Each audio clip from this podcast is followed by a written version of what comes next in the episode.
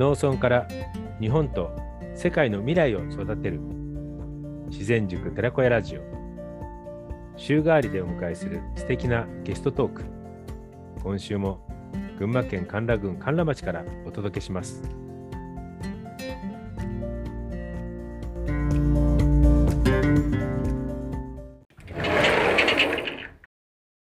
こんにちは。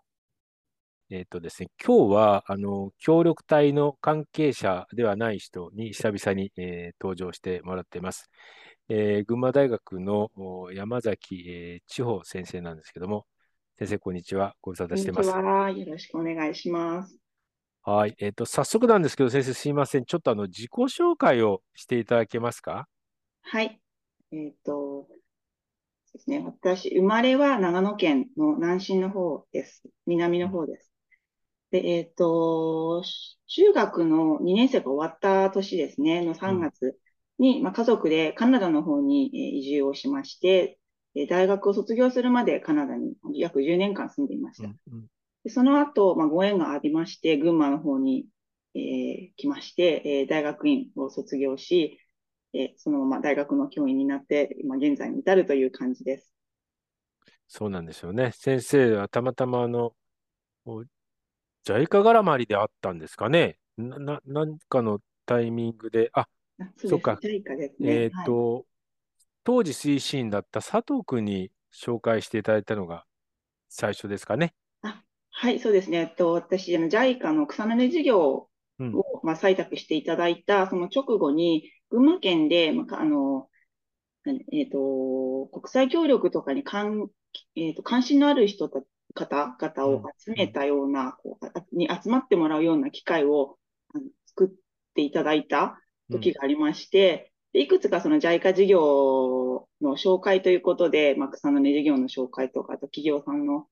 海外進出のあの紹介とかっていうの中で、えー、と少し私のプロジェクトの今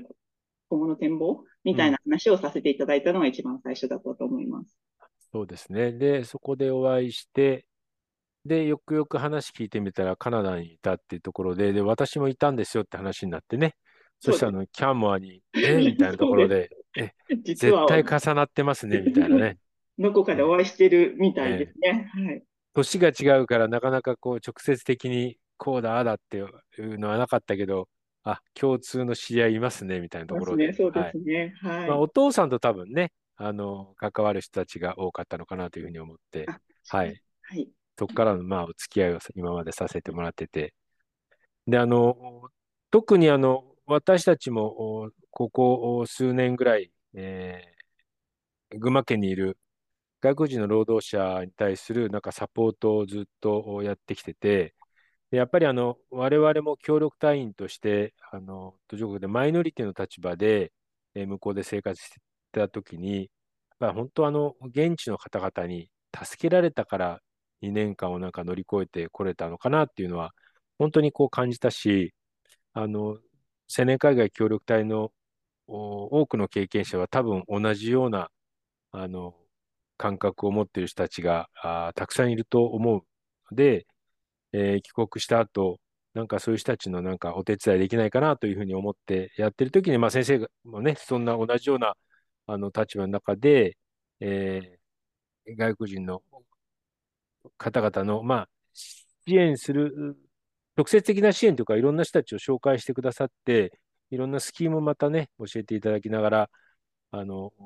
今に至ってるんですけど、そのあたりの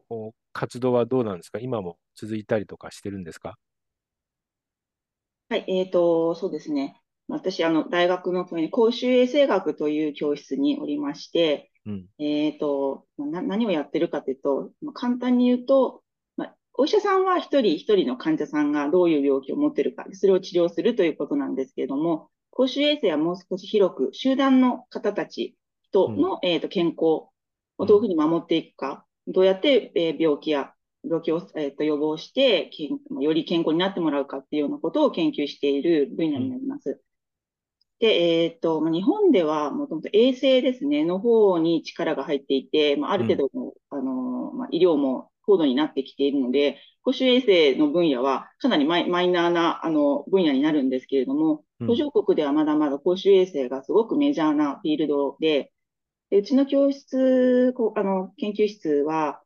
前、前代の教授の時代からインドネシアとあのすごく交流がありまして、うん、えっ、と、当時大学院生として、えー、インドネシアから、はい、あの、もう今、60、70代ぐらいの方になるんですけど、あの、大学院生で学ん、学学ばれて、インドネシアに戻られてっていうので、その時からの、あの、インドネシアとのお付き合いがずっと、あの、伝統的に続いている教室なんですね。うん、それを、まあ、受けて、まあ、私がここに着任してからも、えー、留学生が多く、うちの教室に、えー、まあ、学びに、大学院生として学びに来ていまして、うんうん、で、普通のあの大学生だと、まあ、自分で若いので、あの、来て、単身で留学してくるっていうのが多いと思うんですけど、大学院生になりますと、うん、もう向こうで、えー、一回医者になって、お医者さんとして働いて、うん、で、まあ、しばらく休職をして、えー、こちらで学位を取るという、まあ、流れが多いので、まあ、皆さん大体結婚されていたりとか、うん、はい、お子さんもいたりということで、えっ、ー、と、まあ、直接的に、えっ、と、何かこう団体でや行うとかっていうことではなく、まあ、教室としてそういった留学生のあのサポートっていうのはずっとしてきています。ですので、まあ、あの子供が生まれる、まあ、妊娠したといえば、ここの、ここの病院が、はみんな行ってるよとか、あとはこの間はあのバースプランを作るんだけどっていうのの、あの、希望を聞いてそれを日本語にしてあげるとか、うん、あとは、まあ、家族で来るので市営住宅に入りたいですっていうことで、まあ、窓口の方とつないだり、書類の作成などをお手伝いとか、と子供さんが、えー、保育園に入る、学校に入るという時の先生とか学校、まあ、関係するところとの調整が必要な時には、あの、お手伝いするといった、まあ、そういったある程度個人的なあのお手伝いなあの段階になるんですけれども。うちの、あの、陰性というか、軍大のえっ、ー、と、留学生にとっては、まあ、相談しやすい窓口になっているかなというふうには個人的には思ってます。なるほどね。なんかね、群馬もワンストップセンターはあるけども、なかなかちょっとこうね、えー、なんていうのかな、あの、どうしてもやっぱ役所にあるので、えー、そこにこう足を運んでいろんな相談するっていうのがなかなかしにくかったりもするだろうし、えー、いろんな、まあ、スマホでいろんなものが対応できるような時代にはなってきてるものの、ちょっとやっぱりハードルが高いのかなっていうのは、あの、いろんな人からの声を聞くとあるのかなというふうに思ってたんで、まあ先生みたいに直接ね、いろいろこう、個人的なつがつながりの中でこうあるのっていうのは、とっても大事なんだろうなというふうには感じますね。あの、まあ私の友人で青年海外協力隊で帰国したものが、えー、夫婦で、まあ、富岡に住んでるんですけど、旦那が、えー、養蚕、蚕を飼って、で、奥さんは富岡総合病院で看護師やってるんですけど、あの、元ネパールの隊員なんで、ネパール語ができて、で、看護師兼助産師なので、えー、出産のまあもちろん立ち会いを彼女はするんですけど、ネパール語ができるってことで、県内の、県外の人も来るって言ったかな。浅井さんに見ても欲しいみたいなところでしたりとかするんで、もし先生の関係者で、ネパール人で、ネパール語の子供、なんか出産って時はぜひとも言っていただければ、はい、彼女は責任持って、はい、立ち会うと思います。ありがたいと思います。なんかすごく最近はネパールの方も増えてるな多いですよね。が、はい、うん、あります。あとね、共通の友人で山口先生のところがね、まあそういうもまさにあの、手広くいろんなところでやってますし、うちがあの、グローバル人材生活安心パックって言ってのやってるのも、それはもう、特にまあ山口先生のところがあっての医療サービスは、あの、な、なくてはならないような組織ですし、そういう意味では本当にいろんなアクターがいて、割とこう、うまく、う回ってきてたらいいなっていうふうに思うんですけど、あと、先生、あれご存知かな？アジズ君ってあの、はい、存じ上げてはい、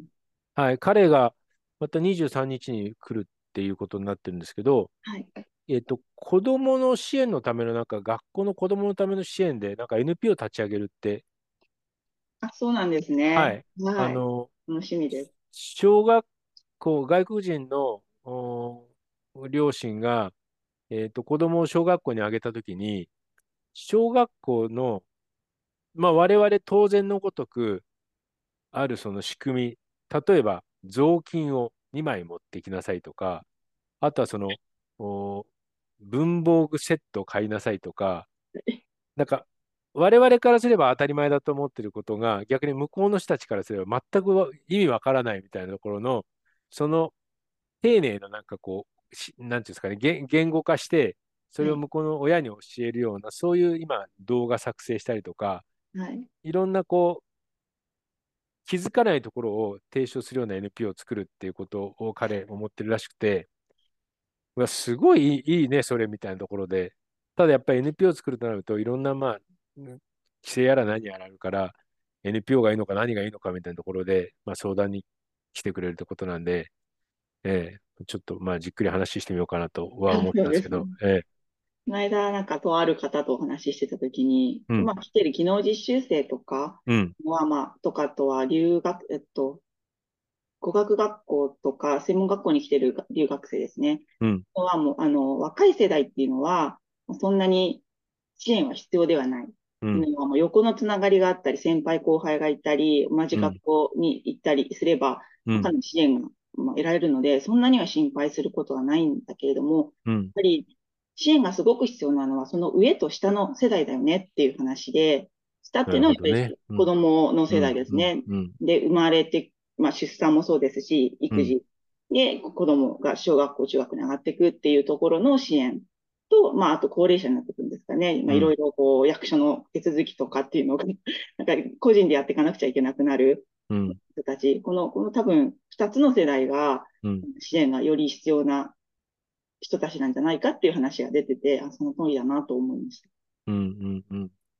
すごいなんかね、あの、彼自身もやっぱり子供の時にこっちに来たから、はい、多分そういうなって経験してるから余計に、あの、その辺の親は全く理解できないところに対しての、やっぱりそのサポートって重要ですよねっていうか、もう本当その通りだよねって、逆にこっちからしてもなんかおかしいんじゃないかと思うこともいっぱい今となってあるし、えー、あの、ランドセルだって別にそんなね。ランドセルじゃなくてもいいんじゃない？ですか。そうですね。うん、逆に言うと私はカナダに行ってた時に、その逆の立場だったので、うんはいはい、何持ってこいとか、あ、行ってすぐかな、地下に、キャンプが学校のなんかイベントとして、2泊3日だから3泊4日結構長い時間、行くっていうキャンプがあったんですけど、もう日本でキャンプは行ったことありましたけど、うん、そのカナダでのキャンプなんて初めてで、うん、何持って行っていいかわからない。うん、で、一応こう、リストはもらうけれども、そのどの程度のものなのかわからなくて、で、えっ、ー、と、寝袋を持ってたはいいんですけど、それが全然、あの、寒冷対応じゃなくてうんうん、寒いやつね。3日間、はい、寝れなかったっていう思い出があります。そっか。6月だったかな、キャンプは、なんですけど、やっぱ朝がすっごい寒かった、ね、寒いよね。はい。なんで本当にもう、あの、寒冷対応じゃなきゃいけなかったんですけど、もうそれを知らないので、寝れなかったとか、そういうので。うんなんかね、違った話になっちゃうかもしれないけど、結構その、アメリカとかカナダとかって、こう、社会教育も学校教育の中に入れ込んでるじゃないですか。はい、そのアウトドアだとか、まあ、サマースクール、サマーキャンプみたいなのそうだし、日本ってまだまだその辺が全くもって、こう、学校教育中心になっちゃってるから、各家庭によってその差が出ちゃうんですね。あの、唯一あるのはなんか林間学校だとか、臨海学校だとか、それはまああるけど、もう本当になんかもう旅行会社にお任せみたいなパターンになっちゃってるし、うん、なんかもうもうちょっとその辺をこううまく自然学校なんかと連携しながらやっていった方が本当はいいんだろうななんて思うんですけどね。ね、まあ、向こうは結構夏休み、子供のイベント、イベントではないな、サマーキャンプって言って、うんうん、まあ、毎日こう通うみたいな感じなんですけど、うん、本当にいろんな種類のキャンプがあって、うん、1週間ぐらいですかね。うん、まあ、アート、好きな子はアートやったりとか、あとは演劇があったりとか、もちろんスポーツ系のものもあったりとか、本当に選べるキャンプがいっぱいあるんですけど、日本はそういうのがないので、そこら辺はちょっと残念だなとは思いますね。ね。はい、そうね、あの、この間コロンビアでね、飛行機事故で、あの、亡くなって子供がね、生き延びたと先住民の人たちのね、その知恵みたいのがもう、ああいうの聞いてると、こう本当日本大丈夫かなと 思っちゃうよね、なんかね。うん、だから、なんか、ね、なんか、うん、ね、日本にだってこう、今円安になっちゃっててそ、そもそももう働いてくれる人たちがどんどんいなくなってきちゃってて、日本も選ばれなくなっちゃってるような状況の中で、なんかまだまだなんか日本人って日本がやっぱ一番優れてる国だって勘違いしてる人たちもすごく多くて、で、まあね、言葉として妥当かどうかわかんないけど、途上国の人たちは貧しいだとか、もう本当にそういうふうに上から目線の言動等もあったりとかしてて、いやいやいや、ちょっともう日本が一番貧しい状況になってんだぜっていうことも、もうちょっと分かってほしいなと思うし、せっかくね、来てくれてるのになんか日本、とにかく嫌いになって帰ってほしくないなと思うんですよね。もういろんなね、あの、条件とかもあったりとかするから、やっぱりうまくマッチングすることもあればそうじゃないこともあるので、えー、絶対行ってくださいねとは言えないけど、最初やっぱりね、夢持ってきてくれてんだから、多少ないともまあ、あの、やっぱり日本っていいとこだね、群馬っていいとこだねっていうふうになってほしいなとは思っての行動なんですけどね。確かにそうですね。とまあ、日本人があまり分かってないですよね。その分かってないですね。私たちの生活がいかにこう外国から来た人たちに支えられてるかっていうのを、やっぱり目の当たりにすることが少ないので、食べてるその食品だって工場で作ってるのは誰なんですか、とか、あと、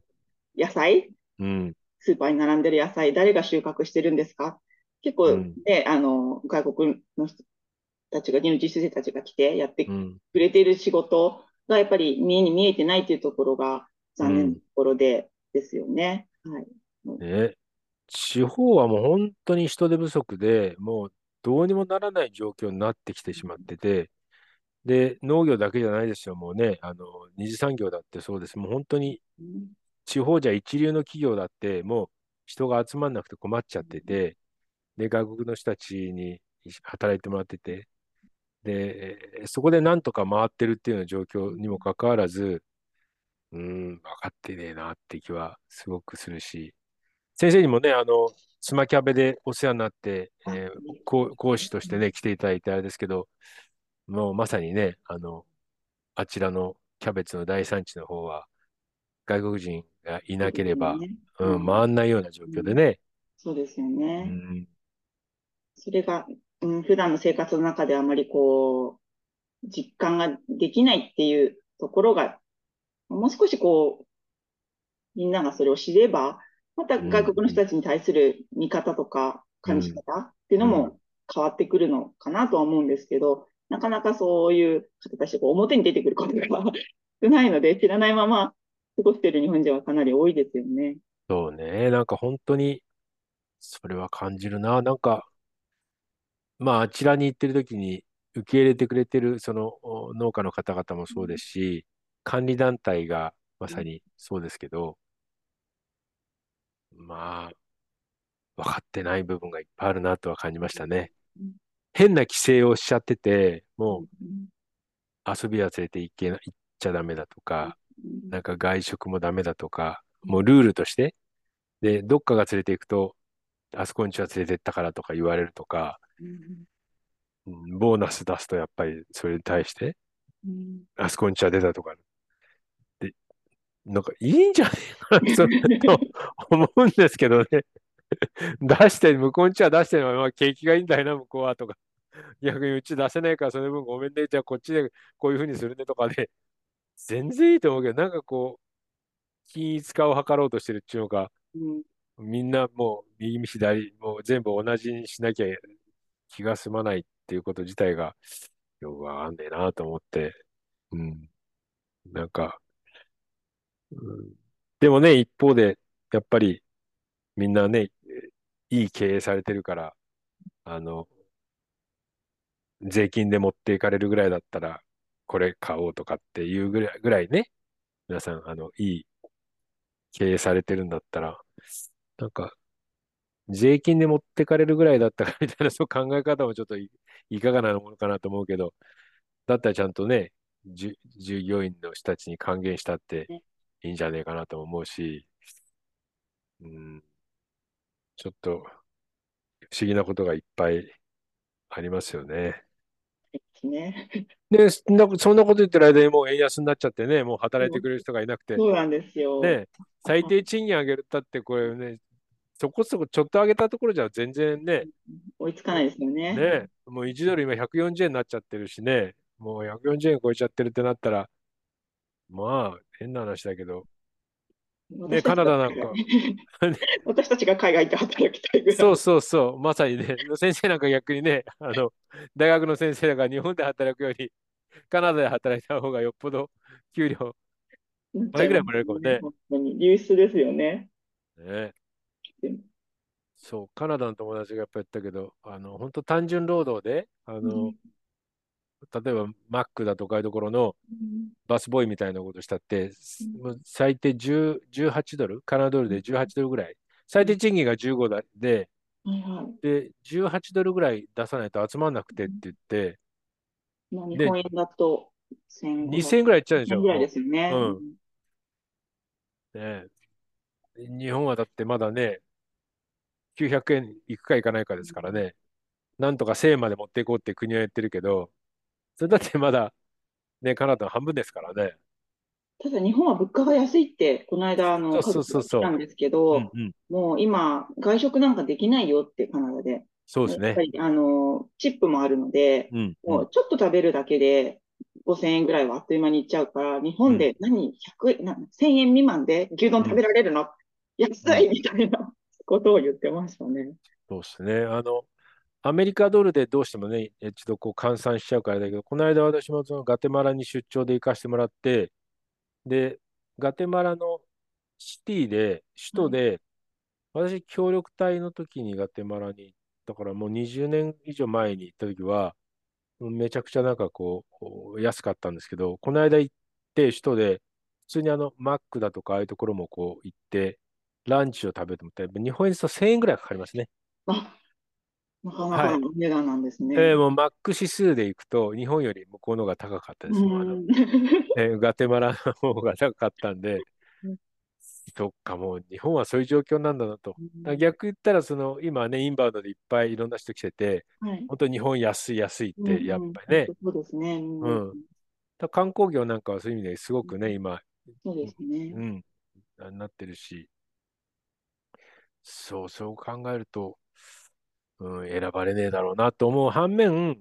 てくれた人たちに本当にしっかりと、例えばこう、地方でサポートするんだったら、まあ、最低賃金はね、最低賃金でやっぱりどうしても上げられない部分あると思うけど、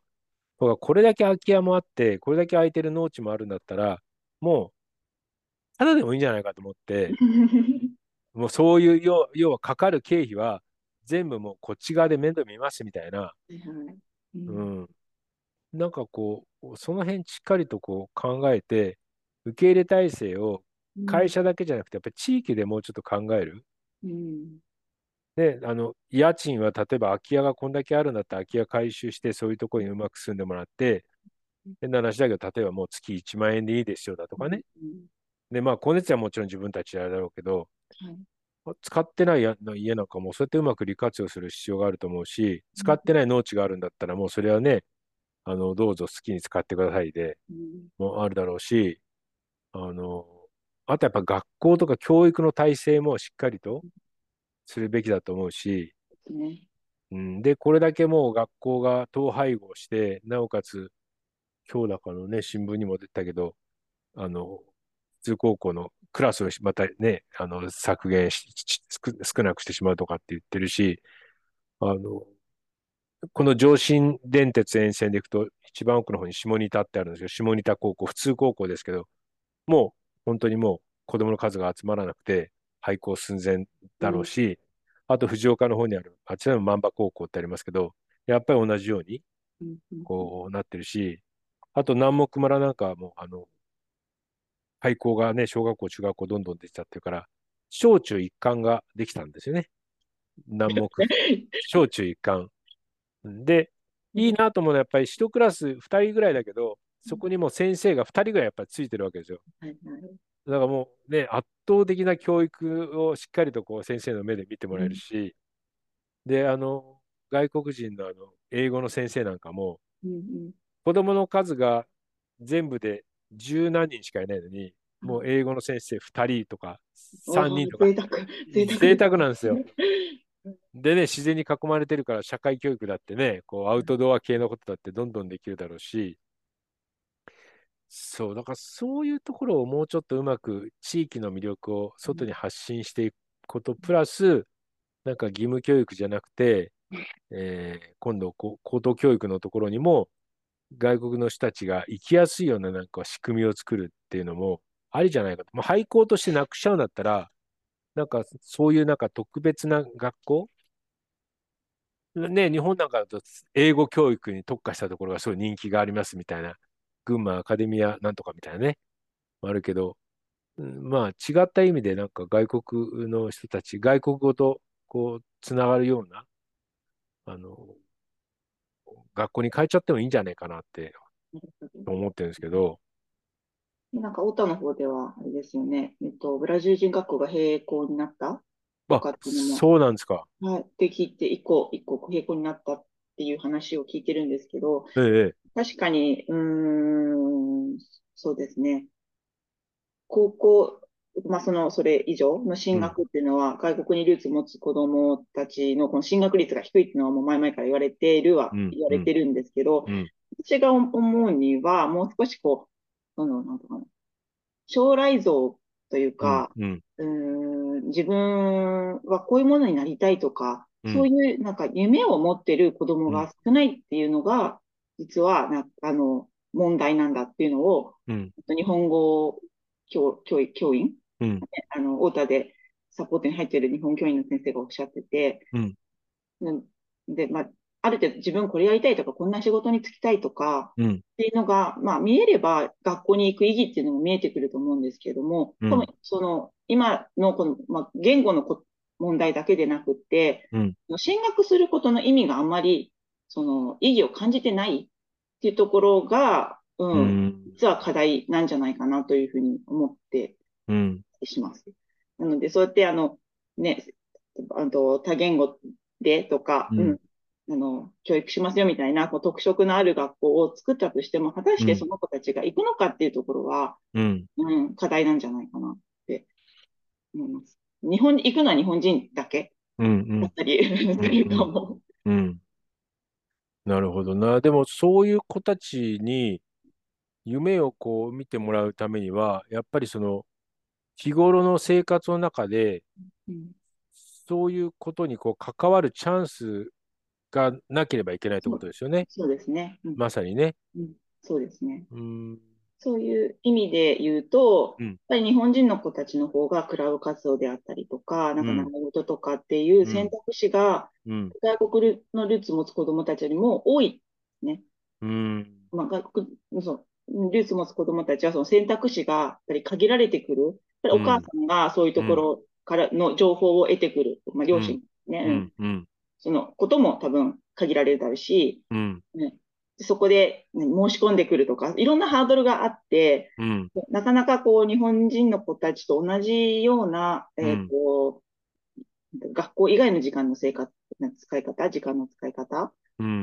には限りがあるので、やっぱそういうところでも選択肢が狭まれてるなって思う。なるほどな、はい。そっか。確かにあの、うち高崎市の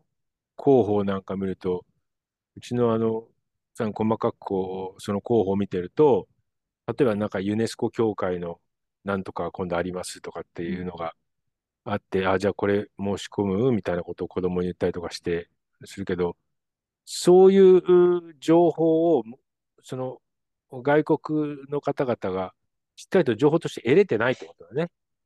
得れてないかもしれないし、得たとしても、うん、うん、うちの教室に、まあ、研究室にいるの方が、えっ、ー、と、うん、お子さんが今何年生かな、4年生かな？にいるんですよね。うん、で、なえっ、ー、と、なんか習い事でサッカーをやるやりややりたいとか子供は言ったみたいなんですけど、うん、どこのサッカー、どこにサッカーチームがあるのか、クラブがあるのかがよくわからないし、うん、自分が他のお母さんたちとコミュニケーションを取れる自信がない。っ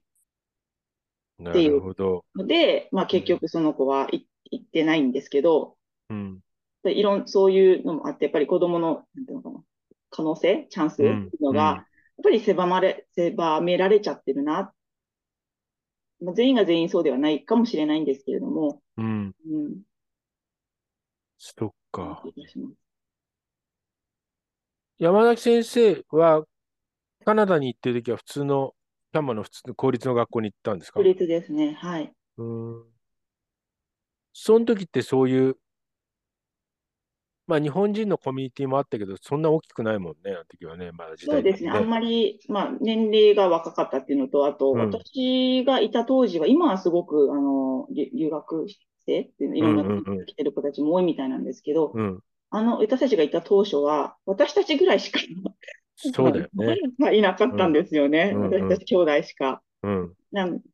ていう状況だったので、本当に公立で普通にカナダの子たちと一緒に学んでっていうのはありましたけど、うん。やっぱり進路の時に、うん、うちの両親はやっぱりカナダのその大学への進学システムっていうのはわからないから、うん、日本だったらまあね、私にセンター試験受けてとかっていうのはあると思うんですけど、全くわからない状態で、なんか私が学校の先生に聞いて、ここらしいみたいなので、それで大学進学したっていうのはあるので、なんかすごくわかる気がします。こっちの、ここにいる子たちの苦労とか、こう、なんか情報のなさ。いや、確かに、あの、山井先生が言ってる時代、私もそう、1988年に行った時とかって、やっぱりワーホリで来てる人がちらほらと、あとワークビザでに切り替えて働いてる人たちなんで、あの、みんな独身でしたよね。はい、だから、そうね、子供がいた人がそもそも俺の周りにいなかった。あとは、うん、あの、すき焼きハウス杉野屋さんのオーナーさんが、多分まあ、あの本当にこう家族ぐらいで。はい、あとは宮城屋さんのオーナーさんたちね。そうね、はい、そうだよね。で、宮城屋さんのオーナーさんたちも、実のところ、バンフとかキャマに家持ってるっていうか、あの、まあ、アパートみたいなの持ってて、元の家は、例えばバンクーバーだとかトロントだとか、ああいうとこにいたりとかね、うん、したりとかもしたし、キャンモアだって、当時そうだよね。本当にもう、こういう言い方したけど、寂しいとこだったもんね。そうです、そうです。めちゃくちゃ寂しいとこで。あれ、信号機なかった気がします。と思う。で、唯一あそこに行く楽しみは、中華レストランがあって、あの中華レストランが安くて美味しいよねぐらいで。で、それが何年か経ってから、あそこになんか日本語学校、英語学校ができたって言ってたよ。日本人。そうなんですね、うん、それは知らなかったです、ね、とか、僕が、えっと、39歳、もう、うん？協力隊終わってからなんで、十何年前に行った時は、もうだいぶ変わってて、で、あそこに、あの、なんのかな、今でいう B&B じゃない、ホテルみたいなのがあったんですけど、もうマンション型ホテルで、そう、もう、いいなんかもう、2LDK か、もうキッチンまでついてるので、そう、それがこう出始めた頃で、鍵をなんかどっかから預かって自分で入っていくみたいな。で、スーパーで買い物して自分たちなんかできるみたいなところで、確か1週間ぐらい滞在したような気がするなと思って、ね、うん、だいぶ変わったなと思ってね。私、まあ、兄弟3人兄弟で、うん、えーと、弟が2つ下、で妹がその2さらに2つ下なんですけど、うん、私が高校卒業した時は、多分同級生にそのカナダ人でないその、英語を母語としない子っていうのは、私しかいなかったと思うんですけど、うん、妹がだから4年後ね、卒業するときはかなり多かったですね。ああ、そう。はい、このそのその数年の間に。うん。確かにな。僕のと、僕の友達もまあ向こうで結婚して子供ができて、もうその子供ももう20、大学だとかも卒業したとかって言ったから、まあ、そうだよね。そのぐらいだかもしれないね。ですね。うん、いや、だからね、それ考えると、こう、日本に来てる人たちの親が、外国のね、人たちが、そういうものに参加するための何かこう、まあ役所も一生懸命考えて多言語化ってことでいろいろこうやってるとは思うけど、なんか細かなところ、やっぱり分かってないなとは。そうですね。うあと、対応が遅い、遅いっていうか、もっと早い時期に、実は、あの、情報は提供しておくべきなんじゃないかなと思ってて、まあ、高校に卒業、あ、高校、高校進学の話をするのに、中学で話をしても多分遅いんですよね。ああ、はいはい、はい。小学生のうち、子供が小学生のうちに高校になるとこうだよとか、高校に行くには高校こうだよっていうような情報が提供されてないと、とか大学もそうなんですけど、うん、まあ、いざ入学する時点になったらお金がないとか、うんうん、そういうことになるんですよね。聞いてなかったみたいな。例えば自分の母国ではもうあの無料だから、教育は無料だから、そんなお金がかかるなんて思ってなかったとか、まあ、入学金入る、必要なのは分かったとしても、その後の教材費とかがかかるってことを知らなかったとか、あって、うん、で、あのー、私が関わっている NPO 法人多文化共生群馬っていうのがあるんですけど、うんうん、その中にあの、ファイナンシャルプランナーが一人いて、うん、昨年かな？一昨年とかに、えっ、ー、と、外国の方でも読めるような、この、ま、とファイナンシャルプランニングの簡単な冊子を作って、まあ、もともと日本語だったものを英語でとりあえず翻訳するっていうのを作ったんですけど、うん、今それをポルトガル語とかにして、オータとか、うん、向こうでも使いたいねっていうことで、あの、話は進めているところなんですけど、やっぱり一生のうちにいつどれぐらいのお金がかかるのかっていうこう見通しを持って生活している人が少ないらしいんですよね。うんうんなので、子供が進学するときに、ある程度まとまったお金が必要になったときに、あら、ないってなってしまう。うん。やっぱり。で、それは、あの、まあ、何年かで貯められるものじゃないじゃないですか。ある程度、例えば、高校、大学の学費とかって結構するので、まあ、私立とかね、あの、公立の違いにもあるかもしれないですけど、うん、やっぱりもう子供が小さいうちから、もう親に対して、うん、うん、この、ま、マネー、教育みたいなは、あの、していく必要があるねっていう話は、出てますよね。お金がないっていう、払えないっていうことで、やっぱりそこでも子供の、この将来の選択肢が限られちゃうっていうことになりかねないので。うん。なるほどな。やっぱり言葉の問題だけではない、うん、支援がすごく必要なんじゃないかなと思いますね。だから、この間ね、今年の頭か、えっ、ー、と、パラグアイの日系人、去年だね、パラグアイの日系人を招聘して、で、いろんな、まあ、あの、研修を通して、最後、大泉平野さんにちょっと、あの、パウロさんに、あの、ちょっと、あの、こう講義してもらって、で、まあ自分たちもその移民者として、で、大泉町が割とまあね、あの、外国人が人口のもう1割以上いますみたいなところで、で、街づくりに関して話して、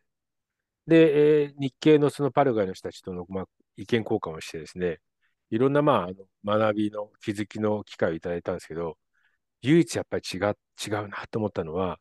日系パラグアイの方々は移住して、やっぱり選挙権を持ってるんですよ。うん、だからこう来た日系パラグアイの人の家族は、市長さんだったりとか、もしくは議員さんだったりとかして、やっぱり日系社会をどうや、どういうふうに持続していくかっていうことを真剣に自分事としてやっていける。でも、パウロさんたちは本当に何かあっても、最終的に、やっぱりそよそ者として、そこから一歩先に日本国民になれないっていう、その差は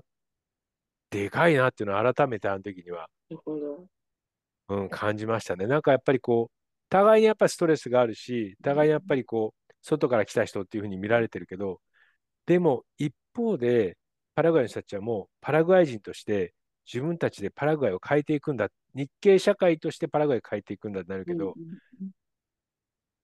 パウロさんたちは、やっぱりいつまで経っても、まだまだやっぱりその、外国人というか、うん、そこのになりきれない、うん、うん、っていうのはすごく感じたなと思って、うん、うんなんかね、まあ、移民の制度もそうだし、日本って、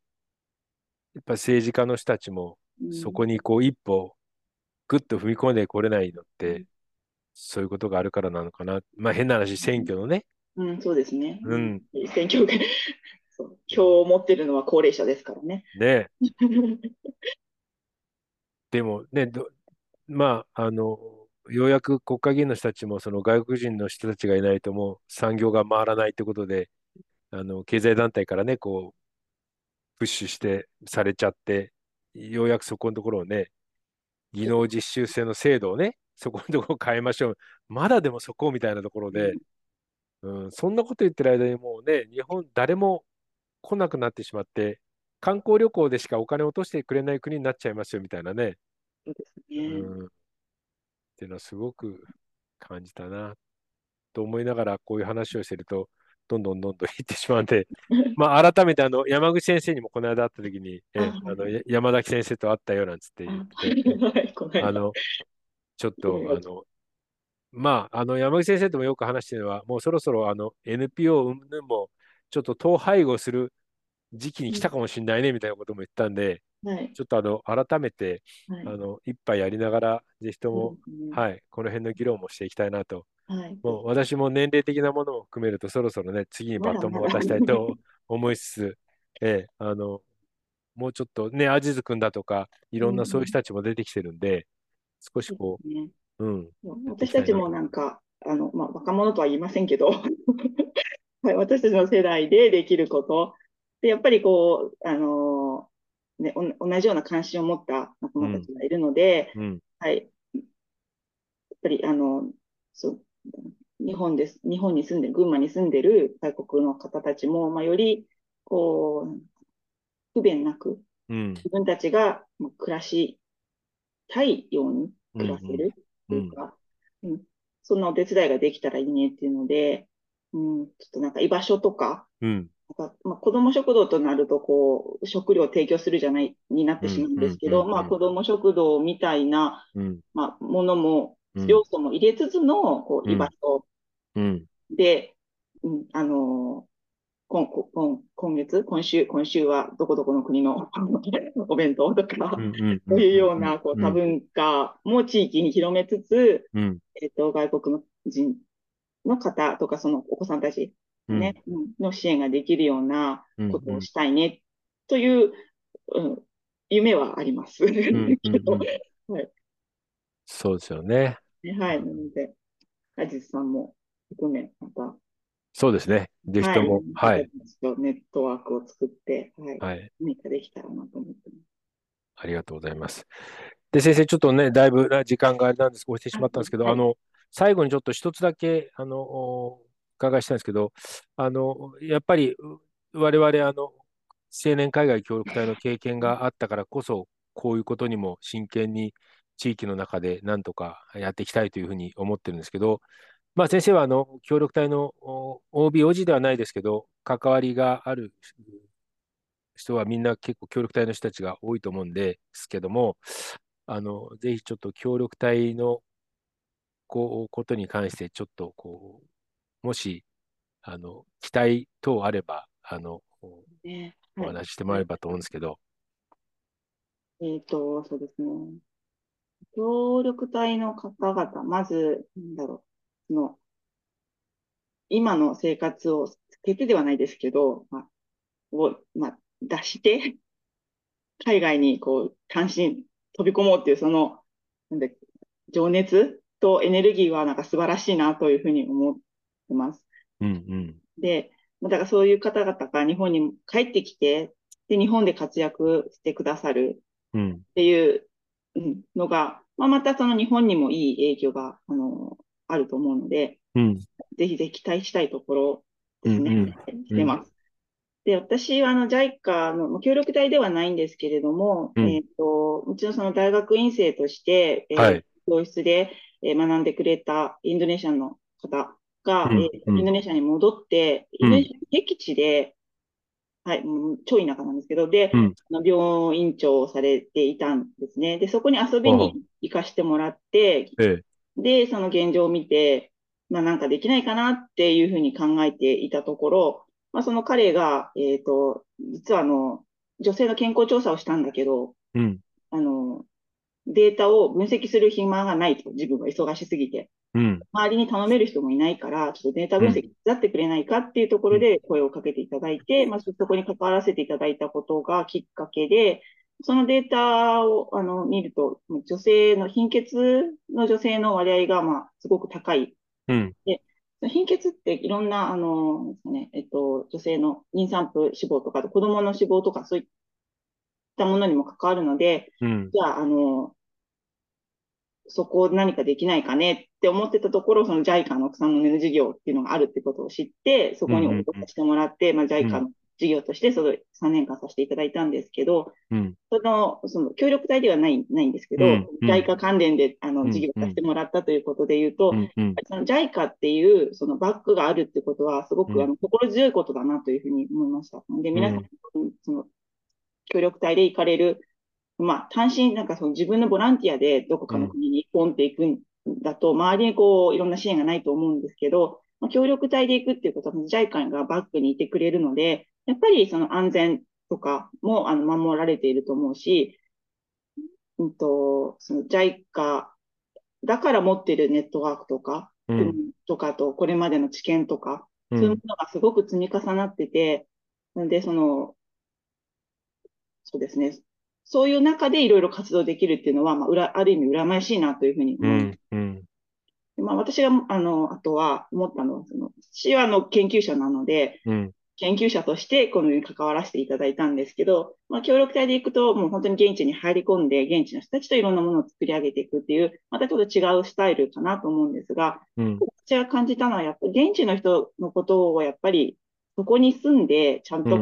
彼らとコミュニケーションを取って、一緒にやっていかないと、本当に理解することはできないし、理解してもらうこともできないなっていうふうに思いました。まあ、確かにプロジェクトはやったんですけど、やっぱりどこかこう、なんだろう、日本の国のどこかの人がなんか来てやってるみたいな、うん、あの感は、ちょっと拭えないところはあったかなって思うんで、うん、やっぱりその本当に彼らたちが何を考えてるのかとか、どういうふうに感じてるのかとか、本当にこれって役に立つのかなとかっていうところは、やっぱりどうしてもそのなんか、私の立場だと机上の黒になってしまうところがあるので、うん、もし私が若かったら、やっぱり現場を知りたかったなっていうのがあって、うんうん。若かったら協力隊ってたかもしれないんですけど。うんうんうん。いやまだ若いから全然いけますから、ぜひとも。まあね、協力隊って立場はもうなくなってしまってるからね、専門家とかになっちゃうんだろうけど、でもね、やっぱり協力隊、ね、面白いですよ。うん。で、と思うんですよね。で、そう、いろんな話を、あの、あと、あ、行くっていうなんか選択肢ももしかしたらあったのかなと今は思うんですけど、うんうんうん、やっぱりその協力隊の罪はその現地に入り込んで、うん、人たちといろいろ試行錯誤しながらやっていくっていうところ、うん、うん、それがすごく、あのその後の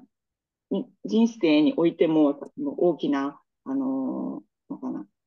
うん価値のあるものになるんじゃないかなと思うので、うんまあ、行かれた方もそうですし、これから行きたいなって思ってる方も、うん、あのぜひチャレンジしてもらいたいなと思います。いや、ありがとうございます。あの、本当にあの、協力隊事業も2000年、2000、そうだな、えー、10年ぐらいまではガーッとこう応募者数もバーッと伸びてて、で、時から比べるとどんどん少なくなってしまってて、あの、まあコロナもあって余計ピタッとまあ、もう派遣もしなかったし、止まってて、また再開して、えー、募集始まってるんですけど、なかなかやっぱり、一回そのコロナというものでこう世の中が分断してしまうと、また戻ってくるのにすごくこう時間がかかるのか、で、またね、あの、ウクライナ情勢があったり、いろんな、その、米中のことあったり、台湾情勢があったりするから、なんか外国に行こうっていうふうに思う人たちが、どんどん少なくなってきちゃってて、なんかこう、もったいないなと本当思ってて、うん、今、今だ、今チャンスなんだけどな、みたいなね。こう、結構、ね、うん、倍率高い時はなかなかね、はいはい、行きたくても行けなかったりとかする。はい今は本当にいいのになと思うんだけどね。協力隊のいいところって、やっぱその OB とか、その先輩、何年隊のどこどこみたいなのの、どこどこの国かっていうので、本当にもうそう、いろんな人がつながってて、うん、うんそ、それがなんか羨ましいなっ、ちょっと、JICA の関係、関係者というか、まあ、その、事業という意味で関係はしたけども、こう、入り込めずな、私からしてみたら、もう、その、協力隊の OB であるだけでも仲間っていう、なんかそういったネットワークというか、は、ちょっと羨ましく思って見ておりました。いや、そうですね。えー、どこの国行ってたのとかね、何年の何時代でね。これでも共通言語になっちゃってて。そうですね。うん、あと、絶対共通の知り合いとかいたりとか、ね、そうそうそう。まあ、それがね、あの、一つの、まあ、JICA の財産だと思うんですけどね、ね JICA のね、うん、財産だけど、なんか協力隊事業ってまた JICA の中でもまたちょっとこう、違うもんだから、なかなかね、あの本本来の本本部っていうか本、本体の中でいくと、協力隊事業ってなんかこう、うん、ある意味軽く見られてるとこもあると思うんですけど、うん、まあでも、まあそれはそれでね、我々としては別にもう協力隊の OBOG として、うん、あの、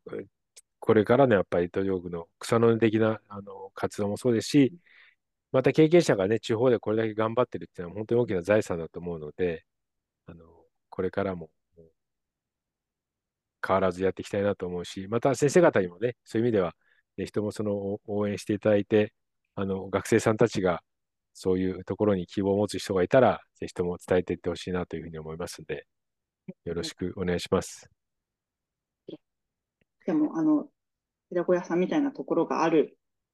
のが、やっぱり帰ってきた、海外から戻ってきたおあの協力隊の方たちの拠点となるみたいな、そういう場所があるっていうことが、やっぱり日本でも活躍できる、その一つのていうかな、あの、きっかけというか、あの、モチベーションというか、になっていると思うので、ぜひとも、宮島さんたちには頑張って、頑張ってるためなんですけど、いやいやけど、はい、あの、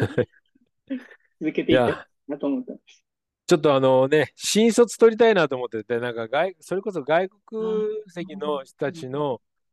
あの方を職員としてこう雇いたいなと思ってて、ぜひお願いします。もし誰かそういう人いたらご紹介ください。すごくこう、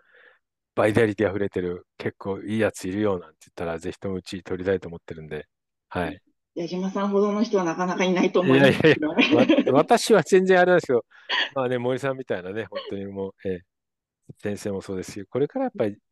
こう、パワーのある、能力のあるやっぱり女性がこう世の中をまとめていくんだろうなと改めて思います。もうそこはもう本当に、えー、そういう時代になってきてるなというふうに思うので、はい、よろしくお願いします。はい。あの、今日はすいません、忙しいところ、あの、突然のお願いにもかかわらず、ご力受けていただきましてありがとうございます。あの、改めましてまた、ね、あの、放送されるときはまたお知らせしますので、よろしくお願いいたします。ありがとうございました。はい、こちらこそありがとうございました。はい、すいません、失礼します。まあ